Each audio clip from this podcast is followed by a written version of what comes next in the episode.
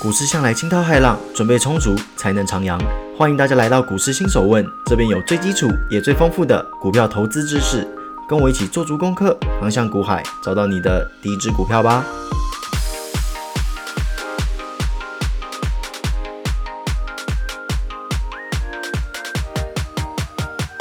大家早安呐，欢迎回到今天的股市新手问。节目开始之前呢，提醒一下各位在台湾的大家要好好的注意防疫哦，也要注意自己的健康。那接下来我们就进入主题吧。第二十九问：增资是什么？以及小股东该注意的事情。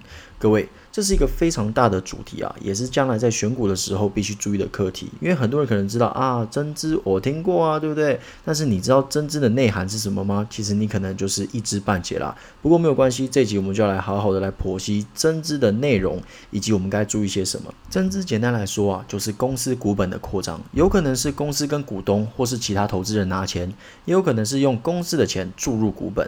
所以说啊，当你知道这间公司宣布增资的时候，两件事情你要去思考。哦，第一件事情，他的目的是什么？为什么突然要一笔钱？哎，好好的，怎么突然要跟我们拿钱了呢？第二件事情，他是以什么样的方式去增资的？没错，跟股东要钱的方式啊，百百种。各位如果想要成为有钱人啊，第一步就是要有创意，好不好？那我们身为小股东啊，在这些枝微末节的掌握也是非常重要的，尽可能让命运掌握在自己手里嘛，对不对？不要成为砧板里的鱼肉啊，对不对？任人宰割，我们不要这样子，我们尽量充实自己。好，那我们先来看看公司常用的增资手段吧。首先，我们以钱的来源做区分哈。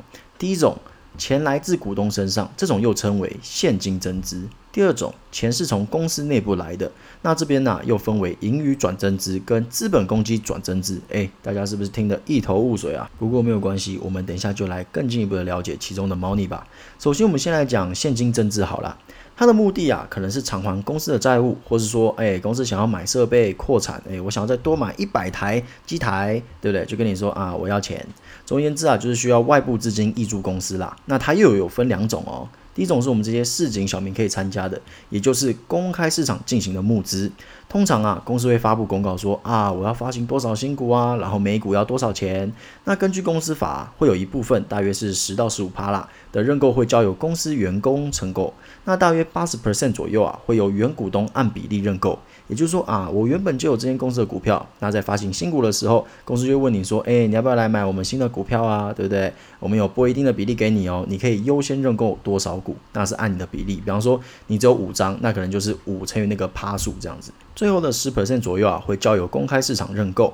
那至于价格的部分，通常价格会比原本的股价更低哦。那这个价格最低大概是差不多不能低于八成左右了，总不能对不对？原本一百元的股票啊，你认购只要十元，这会不会太夸张了？当然不太可能啦。通常一百元的股票最低不会低于八十块啦。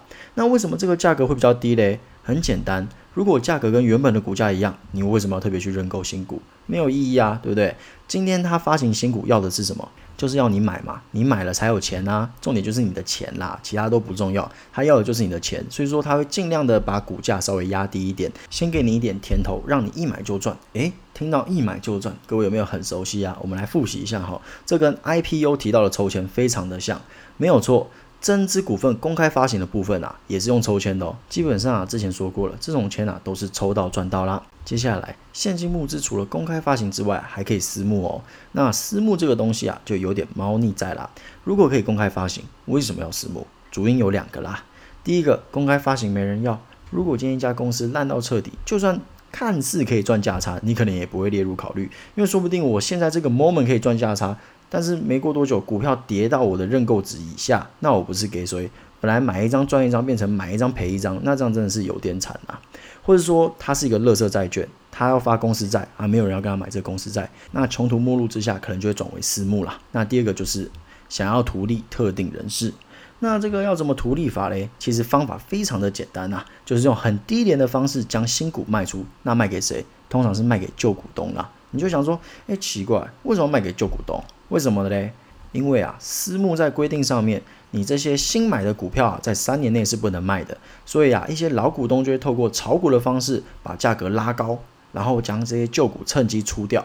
反正他有新股在啊，而且那些成本是非常低的，所以他卖掉旧股，保留新股的方式就可以赚到一个波段。这就是常常会听到的说啊，卖旧股换新股。那这个时候好奇的朋友就会说，哎，股价是说炒就炒的吗？有这么简单吗？听你这样讲，好像比喝水都简单呢。呃，两个字回答各位了，没有错，你有钱呐，想怎么炒就怎么炒，甚至可以炒得很有创意。所以说啊，创意是非常重要的。各位不要觉得小时候那些美术课啊，都借给数学课，觉得说啊，美术课就是个废科，未来都不会用到。诶，正好相反，各位，创意的培养反而是成功的垫脚石。只要你能想出别出心裁的炒股方式，当然前提是合法的。比方说啊，这个新手问都教大家去炒股，然后用各种这个有创意的方式炒股。诶，大前提是不要违法。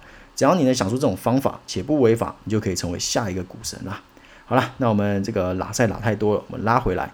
那我们先来为现金增资做一个小总结吧。现金增资的核心价值是什么？就是我公司需要钱啊，那我要跟你股东要啊，或是跟投资人要。那这个时候我们就要分析了，公司是用什么样的理由进行增资的？这真的是非常重要，因为一个信誉好。有潜力的公司，银行是非常乐意放款的。现在银行利率又低，那再者，他就算银行借不到钱，他可以发行公司债啊。他不透过前述的方法跑来找股东，或者说新的投资人要钱，到底是为了什么？这个动机啊，就非常的重要。毕竟一个弄不好，很可能是公司财务上面有什么问题，导致银行或是一些有眼界的投资人不愿意借款啊，或者说买他的公司债，这些都是有可能的。再来，我们这些散户最关心的是什么？股价嘛，对不对？其他都是虚的啦，股价才是实的嘛。其实前面就有说了，如果是私募啊，确实有机会出现所谓的卖旧股换新股。但是啊，就算是公开发行，也是有可能会出现这样的状况哦。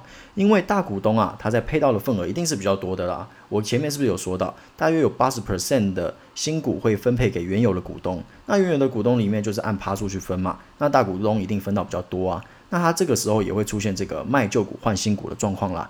同样的，就会跟私募一样，会出现一个拉抬的行情。但是呢，拉抬行情一定会发生吗？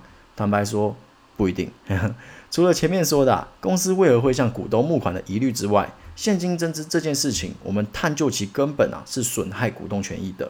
因为今天一旦增资了，不免俗的股本就会放大。如果公司的盈利没有跟上放大的股本，那这之后 EPS 势必就会变小，因为你股本放大了嘛。那市场对股价的合理性就会重新评估。此外啊，新股东可以用平易近人的价格取得和旧股东一样的权益。以上的种种啊，其实对旧股东的权益有变相的损害。所以说，当今天公司宣布说啊，我要进行现金增资的时候，在短线上是有可能面临到下杀的考验。啊，这时候有人就会问了啊，诶，奇怪，你一下说啊有拉抬行情，一下又说诶会有下杀的考验。诶，讲白一点，不就是？涨或是跌啊，就只有两种可能性嘛。那我听你讲那么多干嘛？各位，股市就是战场啊，我们要知己知彼。不同公司、不同状况得出来结果当然是截然不同的。所以我才说，不仅要知道增资在干嘛，你更要知道公司为什么要增资。那最好你还是要连公司的背景都要研究清楚嘛。那说完现金增资，接下来说我刚刚说的第二类盈余资本公积转增资这种状况啊，通常是公司赚了钱转换成股票回馈给股东。诶，考一下各位，这又叫做什么？诶，给你们三秒钟。诶，好，差不多到了。简单来说啊，就是股票股利啦。诶，大家还记不记得，如果是股票股利的话，要除权哦。那盈余转增资和资本公积转增资的差别在于什么？一个是来自业内收入，盈余增资是来自业内收入。那另外一个，也就是资本公积啊，是来自业外收入。那现金增资啊，是要跟股东要钱。那盈余增资的目的是什么啊？奇怪，增加股本稀释 EPS，然后公司的获利能力如果又跟不上的话，不就两头空吗？没拿到钱，这家公司股票又有可能被打压。诶，各位，公司的高层不是笨蛋啊，如果是笨蛋也不可能开公司嘛，对不对？所以说啊，增资是有其好处的，也是有其必要性的哦。增资的好处在于什么？可以避税。如果今天公司的盈余没有被配发，那就要被课税。如果今天公司不想要将钱给股东，又不想要被课税，那就可以配发股票股利。这样的话，既可以把钱留在公司内部注入营运动能，又不用交税给政府，一举两得嘛，对不对？那必要性是什么？扩张股本啊，可以将公司的信用提升起来。你可以将股本想象成一家公司的战力还有还款能力。如果你今天是客户，你要发一个价值十亿元的单子，在相同的技术背景下，你会选择股本一百亿的还是十亿的？股本十亿，换句话说，你的单子都跟他整间公司的股本一样大了，你会放心交给他吗？对不对？它整间公司抵不上你一个单子，诶，对不对？所以说，一间高成长的公司啊，会根据营运状况逐步增资，提升股本，以获得更好的合作机会。除此之外啊，现金增资的手续相对麻烦，利用以上的方法啊，可以更方便的帮公司扩大股本。再说白一点啦。今天这家公司采用营运增资或是资本公积转增资啊，就是对自己的公司的前景非常有信心，认为说我们公司未来的获利啊，绝对是可以随着股本成长的，甚至还可以超过。因此这类型的增资啊，在短期之内对股价有激励的作用。诶，这时候心中的小恶魔是不是就偷偷跑出来了啊？我知道了，以后股票只要买这些资本公积或是盈余转增资的公司就好了啊，反正他们未来一定会越来越好啊，基本面什么那些都是浮云啦，我们这个最实在。诶，各位，很遗憾的，股市没有绝对的法则。